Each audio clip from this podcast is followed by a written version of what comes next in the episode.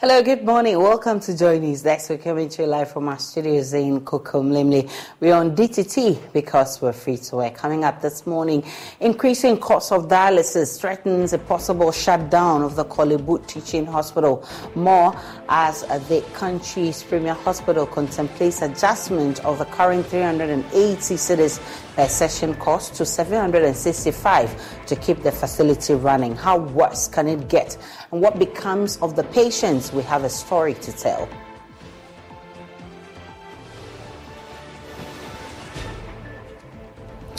Also, National Petroleum Authority warns the Chinese firm behind the construction of an oil refinery at Tema will not license some 600 trucks imported to transport petroleum products, insisting the haulage of the product is solely the preserve of indigenous Ghanaian companies.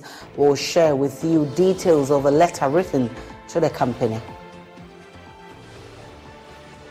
Plus, nobody will beg pampered child Alan Kyerematen to return to NPP. Walewale MCE writes as he warns party leadership against any back channel arrangement for his return. And as Google marks 25 years anniversary, we explore how impactful it has been in your career, business, and education. What about the shortcomings? We'll hear from the experts. My name is Aisha Ibrahim. Do stay for details.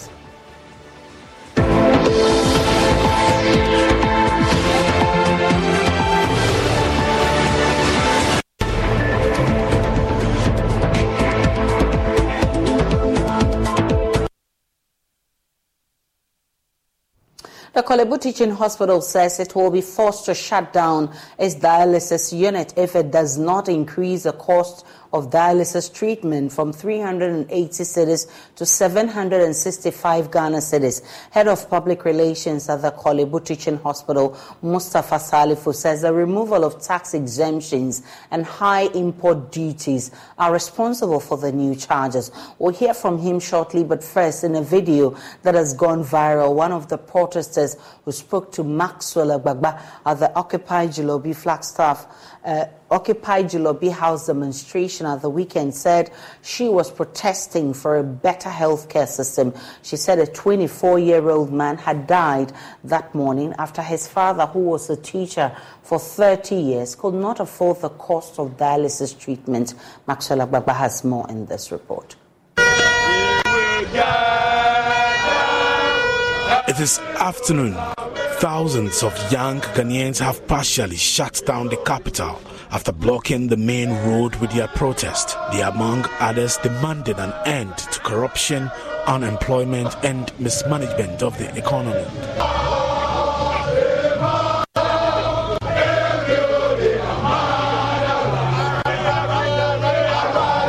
The sun has now disappeared from the sky. As it starts to get dark, the crowd becomes agitated, demanding the removal of barricades so they can demonstrate in front of the Jubilee House.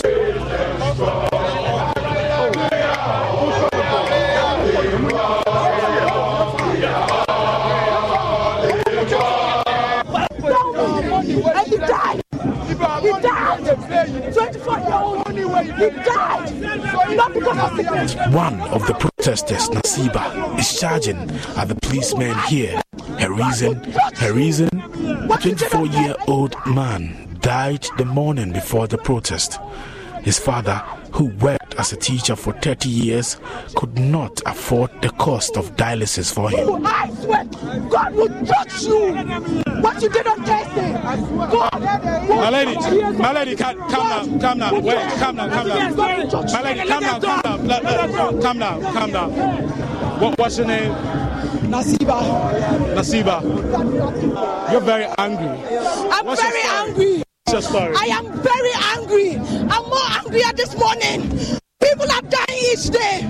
The dialysis uh, machine in Korle Bu Gospel. Do you know the number of people who died? A 24 year old boy died this morning. His father is a teacher. His father is a teacher. Gave over 30 years of his life to the service, could not afford transplant, could not afford dialysis, 400 cedis a week. What do you mean? Do you know how much taxes they check out every day? The cost of living, but you bring in flowers for your daughter's birthday, you bring a cake to celebrate the 11.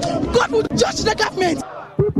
Granddaughter of Dr. Kwame Nkrumah, Princess Fatia Nkrumah, is also here to protest against an ineffective healthcare system. She lost someone very close to her as a result of that. I'm taking part in the protest because the cost of living crisis in this country has reached a point where the minimum wage is less than a loaf of bread. Mm. And if that's not enough reason to be out here in the streets, then I don't know what is. I've personally lost women who are incredibly close to me and instrumental in my birth and in my raising because of the poor resources that the healthcare system has. If things don't change, it's going to make living in this country impossible. In fact, living in this country for many people is impossible. We can now hear from the PRO of the Korle Bu Teaching Hospital, Mustafa Salifu, who says the hospital will be forced to shut down its dialysis unit if it does not increase the cost of dialysis treatment from 380 cedis to 765 Ghana cedis. He says the removal of tax exemptions and high import duties are responsible for the new charges. So really, if we do the real analysis of the cost, it you get to about 850 cedis. previously, it was it was it was down because they because some of the variables some of the variables were actually being taken care of uh, by, by by the state. But now we have had to pay for everything ourselves, and all those things are factored into it. Now, when you we used to previously we used to clear we used to clear these items. We used to get tax, uh, tax exemptions when we are clearing these items. But now you have to pay for the import duty and other taxes that are related to it. So if we still want to run as we used to do previously, it means I see my brother uh, in the next couple in the next couple of weeks or several days down the line, we'll have to uh, shut down the unit. In other words, if you do not increase the cost of dialysis, you'll be left with no choice than to shut the dialysis unit down entirely. That, that, that, that is a hard reality that we have to face. And you say it's primarily because one, the the uh, the cover you get from the government is no longer there. You're now having to do full cost recovery. The tax exemptions have also been removed. Yes, tax exemption is no longer there. The cost that we get, we you know, these are imported from Europe. The cost of uh, the kit has gone up, and then uh, the cost of virtually all the the, the, the, the inputs that we use to, yeah, to provide these services have gone up. So, and you know, we, we are not doing this to actually make profit. We want to provide a service to patients. So, what we have done, as I mentioned, when we did a real actual uh, assessment of the, the, the cost, taking all the inputs that we need to buy, we need to procure to provide the service, it comes to about 850 Ghana cedis. But you know, we need to cushion the patients a, a bit. That's why we did, we did a, when we did analysis, we realized that uh, if we leave it at the 765.42, uh, that is something we, we, we, we can manage to, to keep this.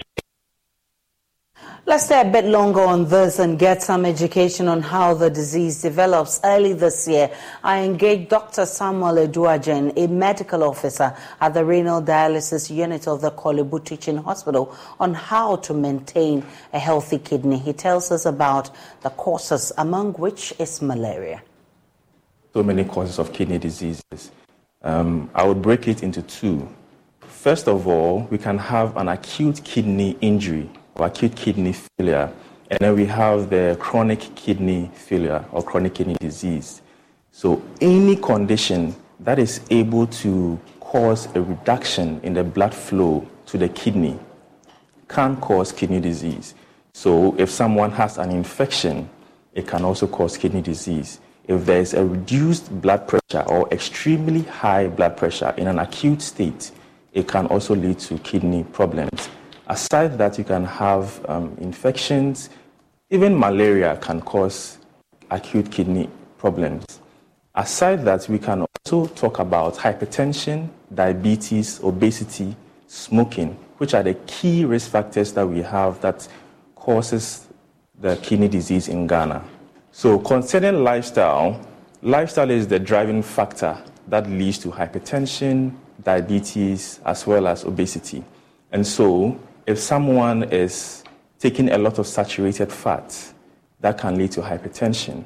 If we are not exercising, we are also at risk of developing hypertension, diabetes, and obesity.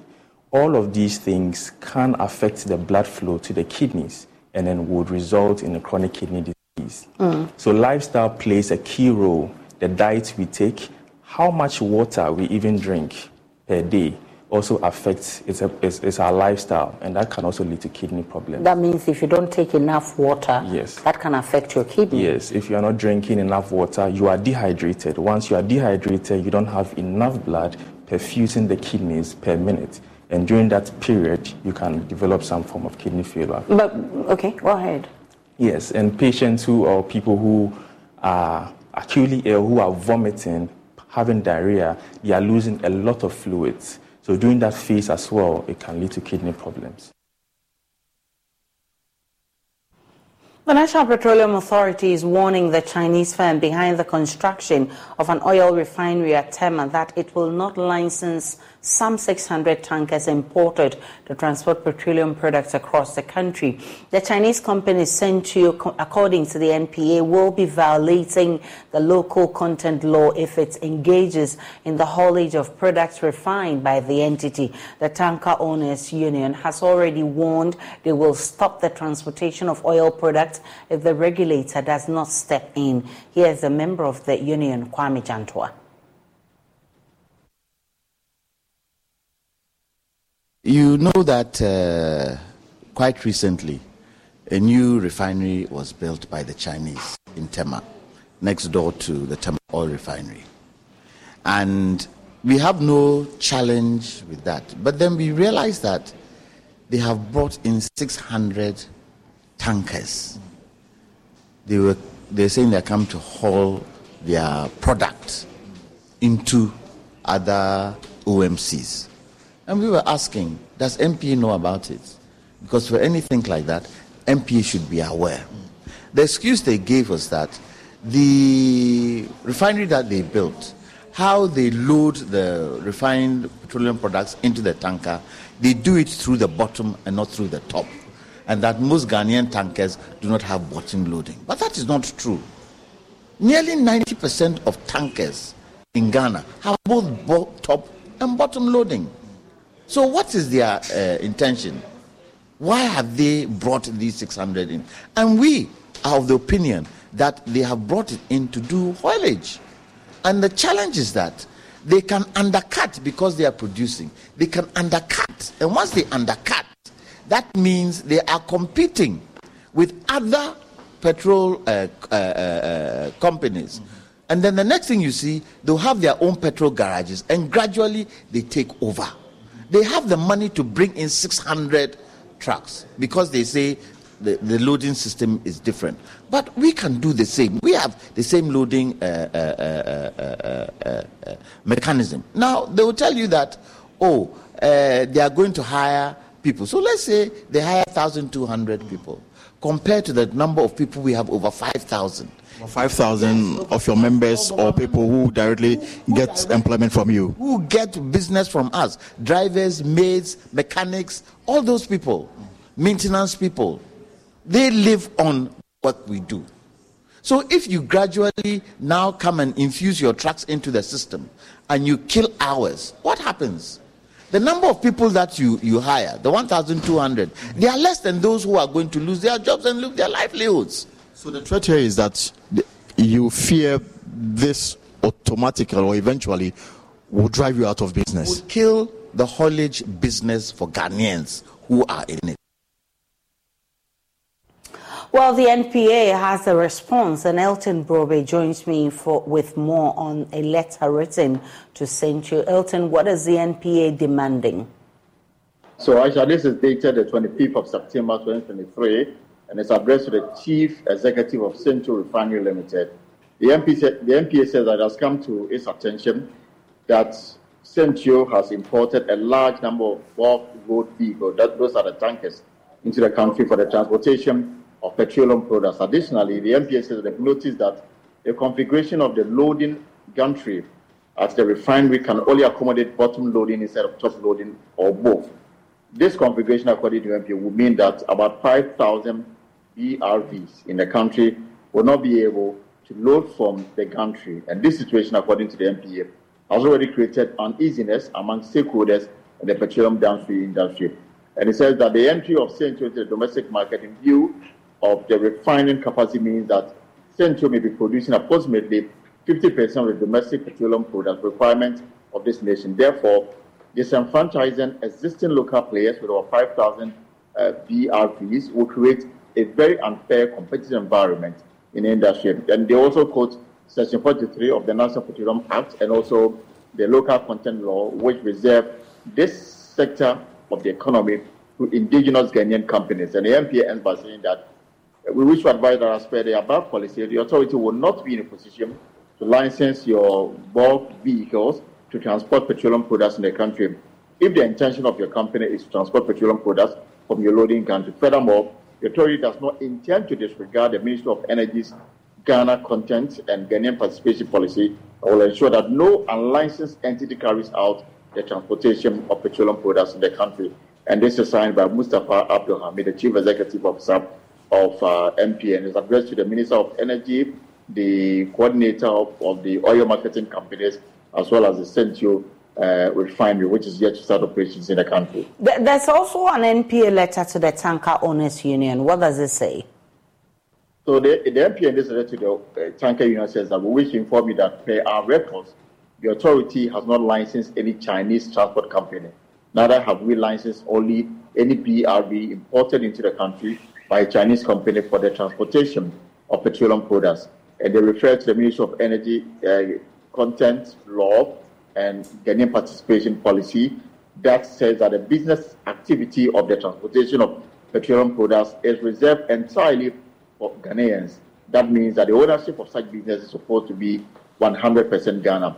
And the NPA says that they are showing membership of the, that the authority does not intend to disregard the Ministry of Energy's policy on local content, and they will take steps to invite both parties to resolve this matter as to whether the 600 uh, tankers belong to the Chinese firm or it's a Ghanaian firm. The says they are taking steps to resolve it, but for now, they have not licensed any truck belonging to the Chinese company for the purpose of transporting petroleum products across the country. Elton Brobbey, with that update, is something we'll be monitoring with keen interest. Definitely, viewers will know how it unfolds. The West Mamprusi Municipal Chief Executive and a member of uh, the NPP, Dr. Mahamudu Bawumia's campaign uh, in the Northeast region, Arimea Somo Lake, has said Alan Kyerematen's resignation from the NPP will have no significant impact on the prospect of the party's victory in the upcoming general elections. According to him, the majority of Mr. Kyerematen's loyalists supported him because he was a member of the NPP. However, cautioned the party against any back channel arrangement for the return of Alan Kyerematen, who he describes as a pampered child who wants to be pampered at all times. He spoke to correspondent Ilyasu Tanko. You can see that a lot of the people that were following him has now come out and told their support to the vice president. It was done in Western region, Western North. It it was, it was done even in other region. The deputy minister of finance, who was a, a, an ardent supporter of the Alan Kyerematen campaign team, has come out and threw her support out of it. Said she was following her because of the party. They follow him because of the party and not the individual. The party is bigger than anyone. No one person is bigger than the party. Arimiao Somolaki was reacting to the resignation of Mr. Kyerematen in announcing his breakaway from the NPP on Tuesday. Mr. Kyerematen cited, amongst others, the intimidation of his supporters, including prominently the beating up of his agent in the Northeast region during the party's superdelegates election, which he lost. In reaction, the MCE denied Mr. Kyerematen's supporters were intimidated in the Northeast region and criticized his reason for resigning from the party. Not even two hours there, the guy was not chased away. But he was beaten. He, he, he was he, he, had confrontation with an individual who was more stronger than him. Besides that, that shouldn't be an avenue for him to, to, to, to resign. It, is, it was only one incident out of 16. Besides that, they came back together and were able to form a formidable team to go. So that shouldn't be an uh, opportunity for him to go. Let me tell you, is there any election in this country that has been done without violence? And nobody has ever resigned. You see, he resigned for the fact that he's incompetent to lead the party. Because if he knew very well that he was competent enough to lead NPP, he would have found his ways of getting into the race. Let me tell you, we can't continue to be pampering this man like that. He behaved like, a, I mean, a, a pampered child, a last born, who the parents all don't, I mean, a pampers. We don't do that. Let's come together. This is political party. It is not a family affair. And the political party is bigger than each and everybody. He also added that although he wished Mr. Kyerematen would willingly return to the party, he cautioned against any attempt to convince him back if he failed. But let me tell you, this time no one will beg him. We're not begging. You think well, we, we, we allow him because that's his conscience. But we are, we, are, we are looking at it in such a way that at least he should be able to understand that it's a political issue and not an individual issue. Right. Okay. Bawumia has sold himself very well, marketed himself and marketed himself very well and sold himself to the people. And that is what is happening. It is not because he is the vice president. We don't have any personal issue with him. It is political issues we are talking about. And we should look at it and look at the future of this country. Meanwhile, with less than a week to end the limited voters registration exercise, the Electoral Commission has revealed there has been several complaints on illegal registration of minors in some areas. The EC started a limited voter registration exercise on September 12, seeking to register persons who have turned 18 years after the previous registration exercise. Chairperson of the EC, Jean Mensah, tells Joy News comprehensive measures have been enacted to put an end to this practice? We've received information of some incidents of having minors attempt to register. The good news is that we have what we call the challenge forms, and anybody who is a registered voter can challenge anybody who is considered to be a minor, and I believe that citizens are taking advantage of that. On a daily basis, we receive the statistics coming from the district offices, and then you see the number of challenged you know, cases as well, challenged persons as well. So we believe that at the end of the process, when we set up the district registration review committees, you know, those who have been challenged would have an opportunity to a hearing.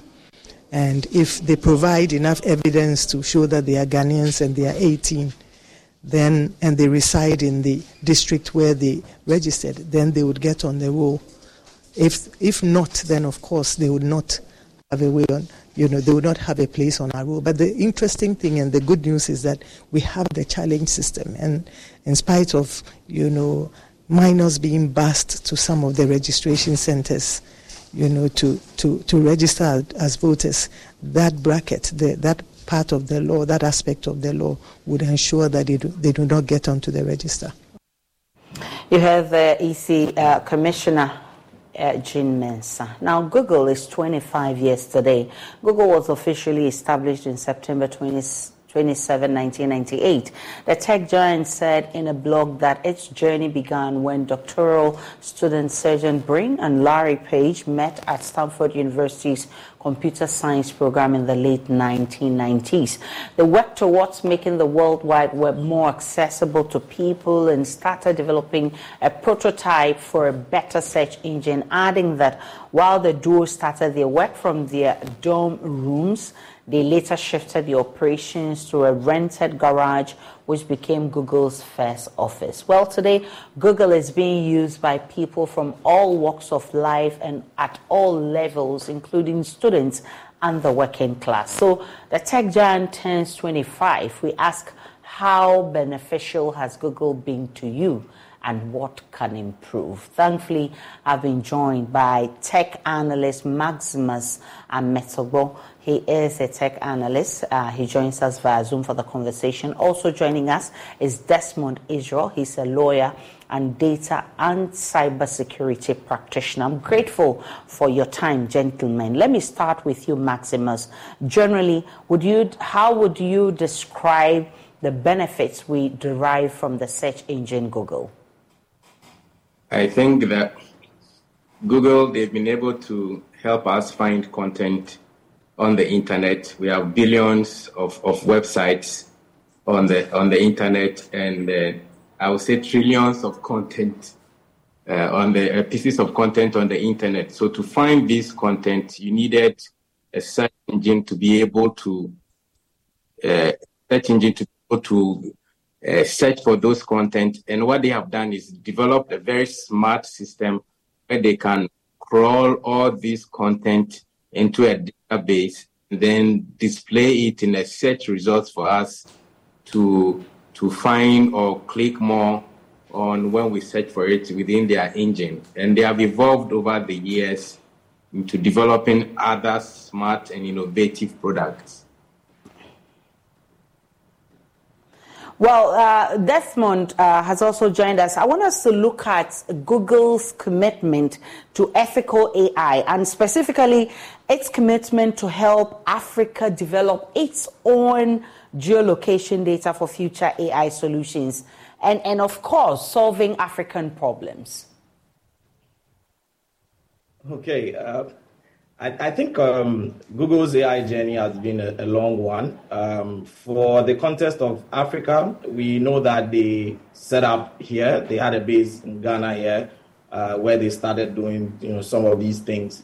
Um, also, if you look at from the manpower point of view in terms of capacity building and the rest, they've they've been able to throw a few things out there, um, which we can credit to them. But um, from where I sit, I, I, think we would be more interested in you know having more specifics um, in, in, terms of how much more Google is giving to um, Africa for the purposes of um, AI development. For instance, if you speak to uh, AI gurus, they will tell you that Africa has not been able to put together what we would con- consider our own like uh, an Afrocentric uh, data set, which matches most of the problems of Africa. Google, as Maximus said, has been able to put out the biggest, you know, index that you could ever have when it comes to search engine. And so Google finds itself in a well-positioned um, place where it could help Africa go on to do its own data collection and data curation, which is more specific to, you know, getting African context kind of output, you know, our culture, um, the nuances of our location, um, our unique issues and, and, and things like that. And, and that's something that from somebody like me would love to see, you know, um, um, Google bring to the fore and, and, and engage experts about it. And how, how can we do this? Um, you, I, mentioned data collection and curation, which is at least the most important thing now, making sure that we have that Afrocentric kind of data that we could reference to. Uh, where AI models will not just be using Western-based data to determine, you know, the outcomes, uh, even though we are using the products within Africa. Uh, you can also look at capacity building specifically um, and, and, look at how uh, we could actually collaborate. And I'm looking at this even from the government point of view. Um, we are already discussing trying to invite AI into what we do. And I think that would be a very good call to get Google to come on board and, and assist from that angle. Um, open data initiatives, um, grants, funding, you know, um, small businesses that that are also veering into this area could could benefit from things things like that. So yeah, generally Google is out there doing a lot um, for a company that is valued at 1.6 trillion.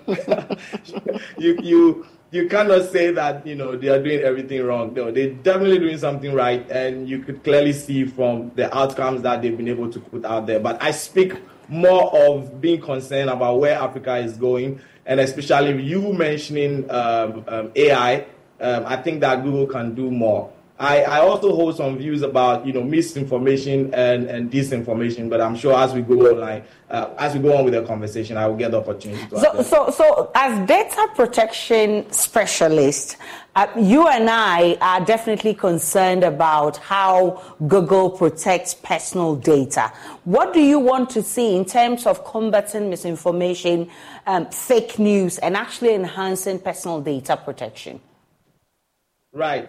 So, okay, so the first thing that got my attention was Google actually contributed about 25 million uh, um, euros um, for the launch of the European uh, Media and Information Fund.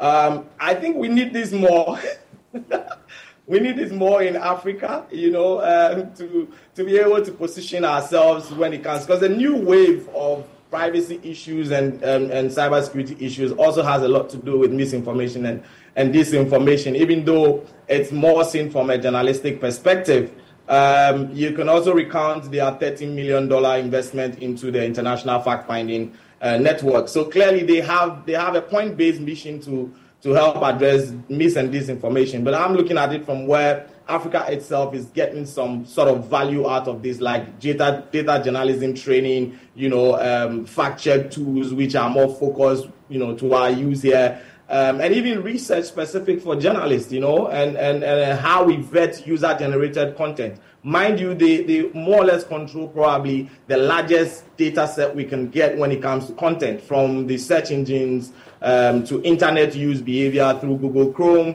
uh, through the YouTubes that we, we create content and host and share. Um, and, and it goes on and on and on and on. And from the privacy point of view, I think my, my issue would be with children, you know, um, child online protection, because for for the sake of adults, there are a lot of tools. Maybe it's the exposure that is not there as to how to apply these tools. But for children, um, I'm more inclined to say that we want to see more control over the personal data of children. We want to see a bit more simplified transparency in how we apply some of these tools. It's sometimes convoluting if a child has to apply those settings. Even some of the parents who seem to be a bit tech savvy are not able to come through with applying some of these tools that Google has and ultimately a more robust security measure for children. Mm. The, the, real issue we have now is child online protection, and we need to pay attention to that. Mm. Maximus, um, for you, what, what are the ways in which uh, Google can improve its platform?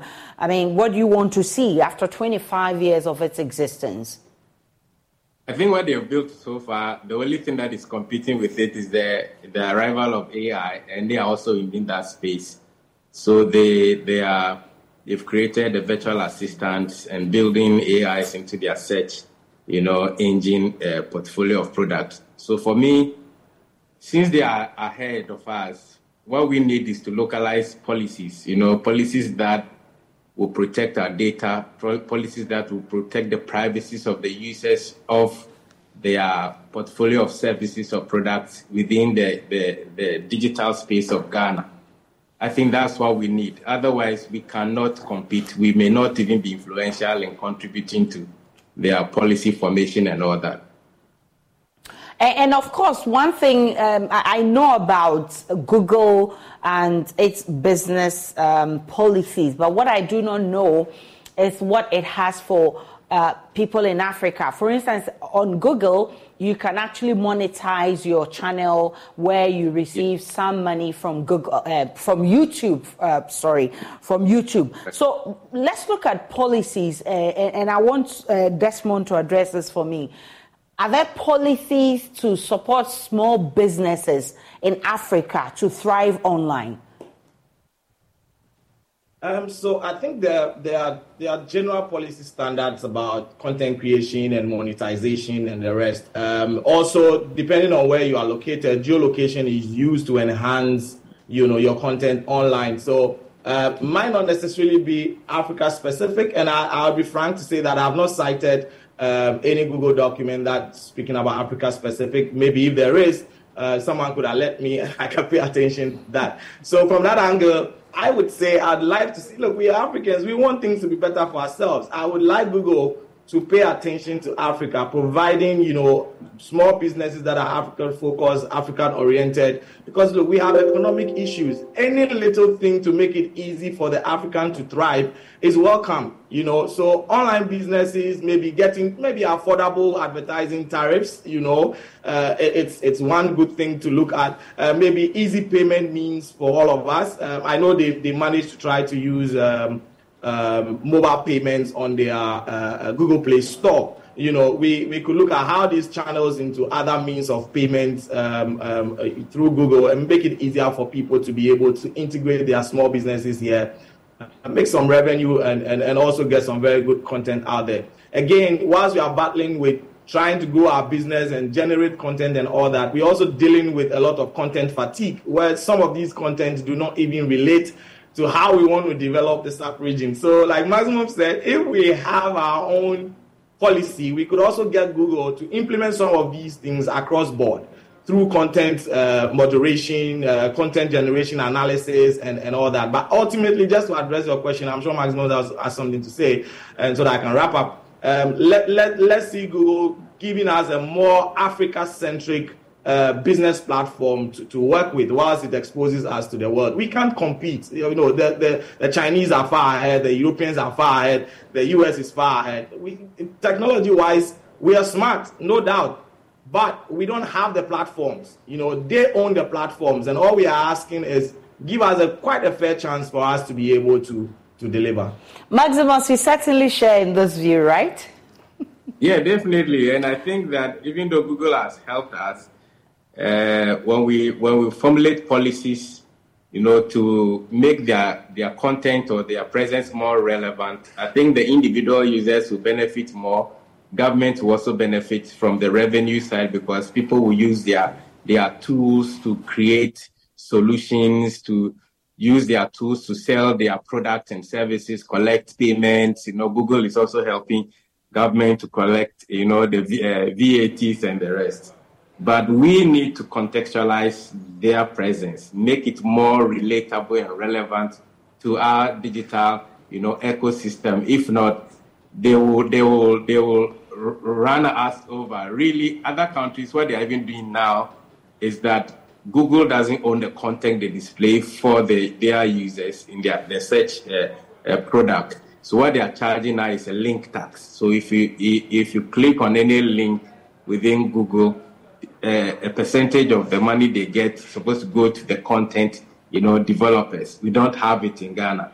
And we produce content for those uh, their platforms. They pay us some money for, for maybe a thousand views, or you have Google AdSense, so you become like a what they call a digital display network. So you show the adverts on your websites or blog, and they pay you some money for it. Other countries, they will you know, fight for maybe a bigger chunk of the revenue than the amount that they are currently serving the African, you know, content producers. So for me, policy is very important. They've set up an AI lab in Accra. I haven't seen an AI policy from the, you know, the space. I know the likes of NCA and the rest, they are working on, on that. You know, they are introducing new products and trying to introduce new policies and the rest we need to fast track uh, that so that the AIs, the blockchains, the cryptocurrency, all the new technologies that are coming that are going to drive the digital space in the future, we need to, you know, have a policy and start training young people and, you know, industry uh, uh, experts so they can drive that. Well, hopefully, Google will take some of these um, insights to um, help improve the technology, especially for those of us who uh, patronize it in Africa. I'm grateful, gentlemen, for your time. Maximus Ametorgoh is a tech analyst, and uh, Israel, uh, Desmond Israel, is a lawyer and data cyber security practitioner. Thank you so much for your time this morning. To other stories, Ghana's waste sector contributes more than 7% of the country's greenhouse gas emissions, catalyzing climate change and global warming, with the government hoping to drastically reduce environmentally hazardous gases by 2030. Researchers in the country have commenced a computational pilot study to convert the heaps of municipal organic waste into cleaner fuel alternatives, including green hydrogen. On climate focus today, Emmanuel Bright joined researchers at the International Conference for Renewable Energy in Africa to explore the potential of integrating biohydrogen generation into hybrid waste to energy. Heaps of garbage at a dam site collected from various households and other sources within the Kumasi city. In this chunk of rubbish a mixture of solid organic waste materials, scraps, plastic, amongst others. In Ghana, organic fraction of municipal solid waste accounts for 48 to 69 percent of the waste generation either disposed of indiscriminately or incinerated without energy recovery. At the Maiden International Conference on Circular Economy, Renewable Energy, and Green Hydrogen in Africa, scientists uncovered the potential of converting these organic wastes into green hydrogen, a cleaner and emerging fuel alternative. Ghanaian researchers at the Institute of Industrial Research under the Council for Scientific and Industrial Research have commenced a pilot study at a hybrid waste to energy plant at Jankoba in the Ashanti region. Dr. Mutala Mohammed is a principal investigator. The project is to be able to convert organic waste into biogas and we are supposed to do about 100 to produce 100 kilowatts of energy. That's biogas from the organic fraction of the municipal solid waste. And in doing so because it is a pilot plan as researchers we wanted to actually go further to be able to see how we could actually convert the biogas from the organic waste further into hydrogen. So currently there is a, a pilot sort of like facility at the place and the infrastructure is actually being put in place to be able to produce the hydrogen from the biogas that will be produced at the place. Not only do they reek of bad scents, wastes are a threat to the ecosystem. According to the Environmental Protection Agency, the waste sector contributes 7% of the country's greenhouse gases, which are precursory elements for global warming and climate change. Through a steam process, the organic waste is converted to biogas and ultimately hydrogen. As I said earlier on, once you produce the biogas that will be produced from the organic material, then you put in the necessary facilities and equipment to be able to convert the biogas into hydrogen. There are a lot of different uh, different technologies that is actually being used, but in this process, we are actually looking at the steam, methane, uh, reactor system to be able to convert the biogas into hydrogen. Alternatively, green hydrogen gas can be produced through electrolysis of water with oxygen as another byproduct. Research suggests that Africa has an untapped potential of producing 10 to 18 metric tons of hydrogen by the end of 2050. But including South Africa, Kenya, and Egypt, only six African countries are harnessing the potentials of green hydrogen, but none of the remaining countries located in Africa. Professor Dr. Satyanarayana Narra is with the University of Rostock, Germany. So the world is moving, and uh, we everybody sees that green hydrogen is the future for us because we don't have fossil fuels. Biomass is also very valuable for us, even though in West Africa and in sub-Saharan Africa you have a huge amount of biomass. But like we cannot degrade our own forests uh, and state the climate change is happening. So we need to protect our natural resources and try to find an alternative uh, fuels. And this is where hydrogen plays a major role, and especially the green hydrogen plays a major role because it is produced from green resources uh, or using green energy sources and based on which this is a most sustainable pathway. So if uh, Africa can tap onto this, then you are on the best way Uh, and you can even try to reach a certain level before the other countries can even get to. As a natural decarbonizer, green hydrogen could be used as fuel alternative, feedstock, and energy storage. While the country races against time to harness waste to energy, an energy expert, Dr. Ayobami Solomon Oyewo, is cautioning against the environmental impact of methane gas leakages through the process.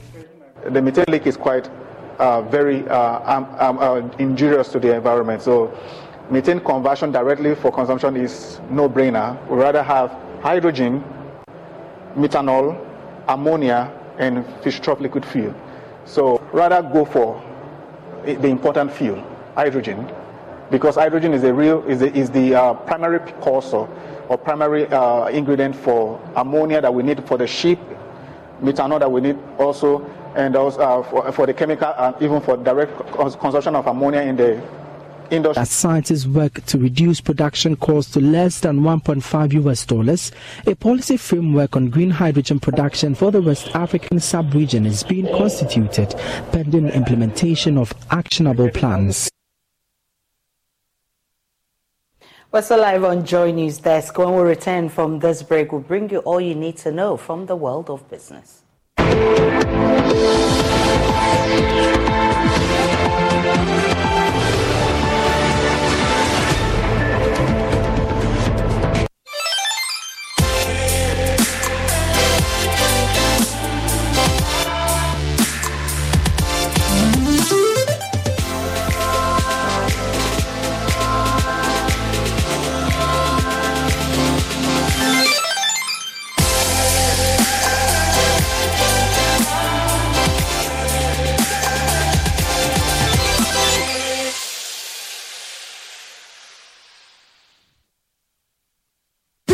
Football season is here, and it's best seen on HD Plus in five times crystal clear images. See the new signings, jerseys, silky skills, and great goals. Touch the DFB Pokal, J1 League, and the Argentina Copa de la Liga Profesional on Score HD channel 151. The best of African football on GTV Sports Plus channel 150.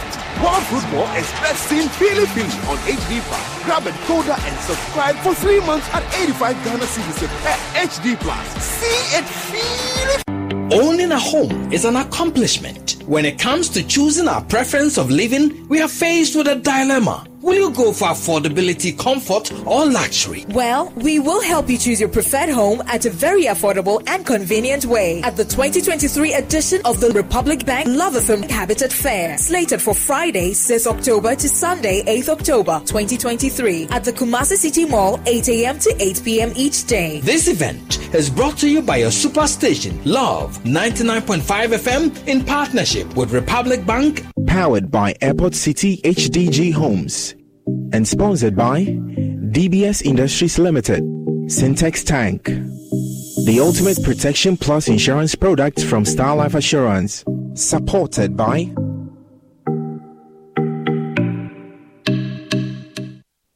Once every year, the finest marketing minds from across Ghana gather to recognize, reward brilliance in the field of marketing, celebrate their works, and connect. This year, the prestigious Chartered Institute of Marketing Ghana present the 34th edition of the annual National Marketing Performance Awards under the theme Marketing, a Tool for Economic Recovery. Guest of honor, Professor Abednego Fehi Okoya Vice Chancellor, University of Professional Studies Accra. The date, 30th September. The venue, Labadi Beach Hotel. The time is 7 p.m. For corporate table reservations, call Nana on 055 274 6592 or 0242 307 801. Come join us, wine, dine, award, and celebrate all night long. CIMG Marketing means business. CIMG Working for Ghana.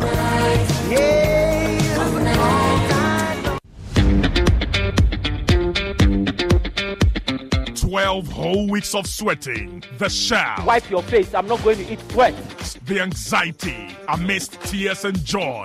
Finally, three institutions have sailed through. It's the final showdown. Which school will emerge the overall winner of the maiden edition of Big Chef Tertiary? Who takes home the cash prize of 20,000 Ghana cedis, a 10,000 liter Sintex tank, and other amazing products from our sponsors? The Big Chef Tertiary Grand Finale is coming to the Volta region, specifically Ho Technical University campus on Sunday, October 1, 2023 at 4 p.m. sharp. Audience must be seated by 3 p.m. Come, let's celebrate the artistry of cooking. Audience have a 40% say in the grand finale by voting for your favorite institution via the short code star 713 star 208 hash and follow the prompts. Is it Takoradi Technical University, Kumasi Technical University, or Ho Technical University? Then battle line has been drawn. Big Chef Tertiary is sponsored by Frytol Oil, Fortune Rice, Indomie, Access Bank, and Sintex Tank. Big Chef Tertiary, the kitchen has no boundaries. Joy Prime, your ultimate experience.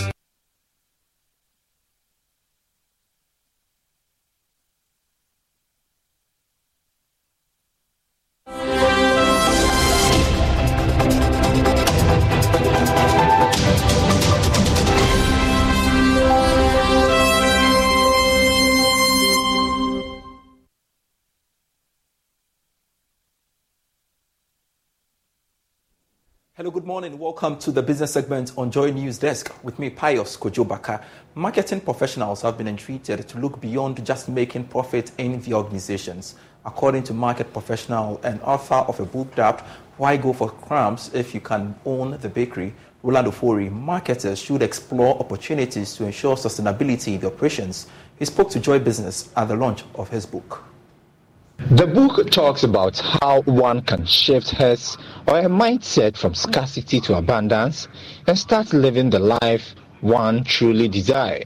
It helps to break free from limiting beliefs and empower you to take bold action towards your goals. Roland Ofori explained that there's the need for resilience across all sectors. In this in this era, the, the only constant thing is change, right?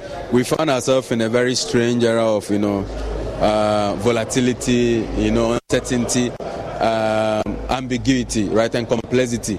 And during these times, people are looking for purpose. People now now go beyond, you know, just nice advertising. They want to identify with brands that have a purpose. And research has shown that 92% of consumers um, will align themselves with brands that represent you know their beliefs. So today things around sustainability how well we take care of the environment is key to even the young person right? Example is the likes of the Greta Thunberg so i believe that brands and firms owe that duty of care to take a step back and see and say that beyond selling and making profit, how are we driving the, the narrative in a very positive and progressive way so that we all help make the society we find ourselves better than we came to meet it. The marketing professional also called for more collaboration. 45 startups in Ghana are receiving support in digital innovations to enhance their operations to gain access to the African market. The opportunity provided by the African Continental Free Trade Area will give entrepreneurs access to 1.3 billion people across the continent. The European Union funded African EU initiative is empowering local entrepreneurs to tap into the market. Here's more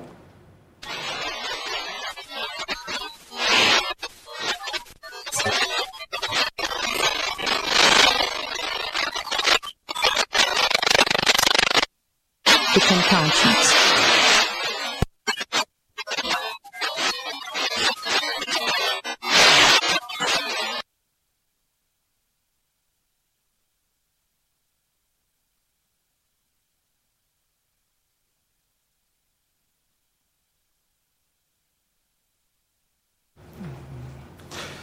I sincerely apologize for that technical hitch. We shall rectify that and bring you that story in our subsequent bulletins. But that's it for business for now. I am Pius Kojo Baka.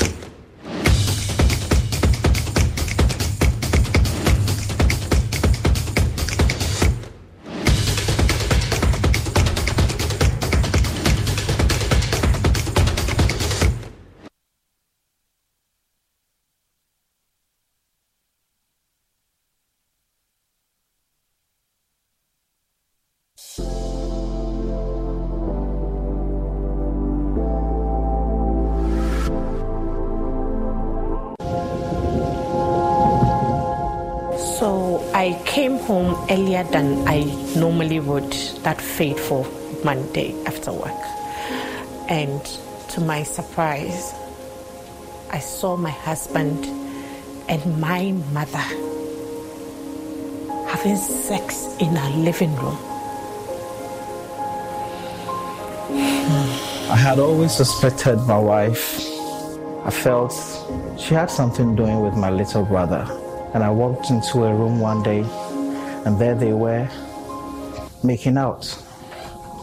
And this is my blood brother. My husband, who is a banker, will not have sex with me because I denied him my anus. Is he gay? I've been wondering. What is your story? What secret is eating you up? Why are you having continual sleepless nights? Do you need help? Share your story on our powerful new series where real people share their deepest secrets on Prime Morning beginning this September. Drop your stories on our WhatsApp number 055 157 5757. Remember, a problem shared is a problem half solved, and every problem has a solution.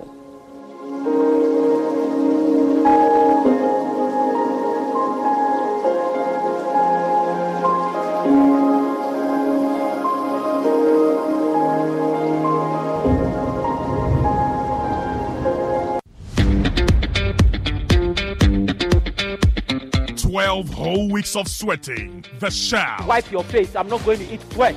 The anxiety amidst tears and joy Finally, three institutions have sailed through. It's the final showdown. Which school will emerge the overall winner of the maiden edition of Big Chef Tertiary? Who takes home the cash prize of 20,000 Ghana cedis, a 10,000 liter Sintex tank, and other amazing products from our sponsors? The Big Chef Tertiary Grand Finale is coming to the Volta region, specifically Ho Technical University campus on Sunday, October 1, 2023 at 4 p.m. sharp. Audience must be seated by 3 p.m. Come, let's celebrate the artistry of cooking. Audience have a 40% say in the grand finale by voting for your favorite institution via the short code star 713 star 208 hash and follow the prompts. Is it Takoradi Technical University, Kumasi Technical University, or Ho Technical University? The battle line has been drawn. Big Chef Tertiary is sponsored by Frytol Oil, Fortune Rice, Indomie, Access Bank, and Sintex Tank. Big Chef Tertiary. The kitchen has no boundaries. Joy Prime, your ultimate experience.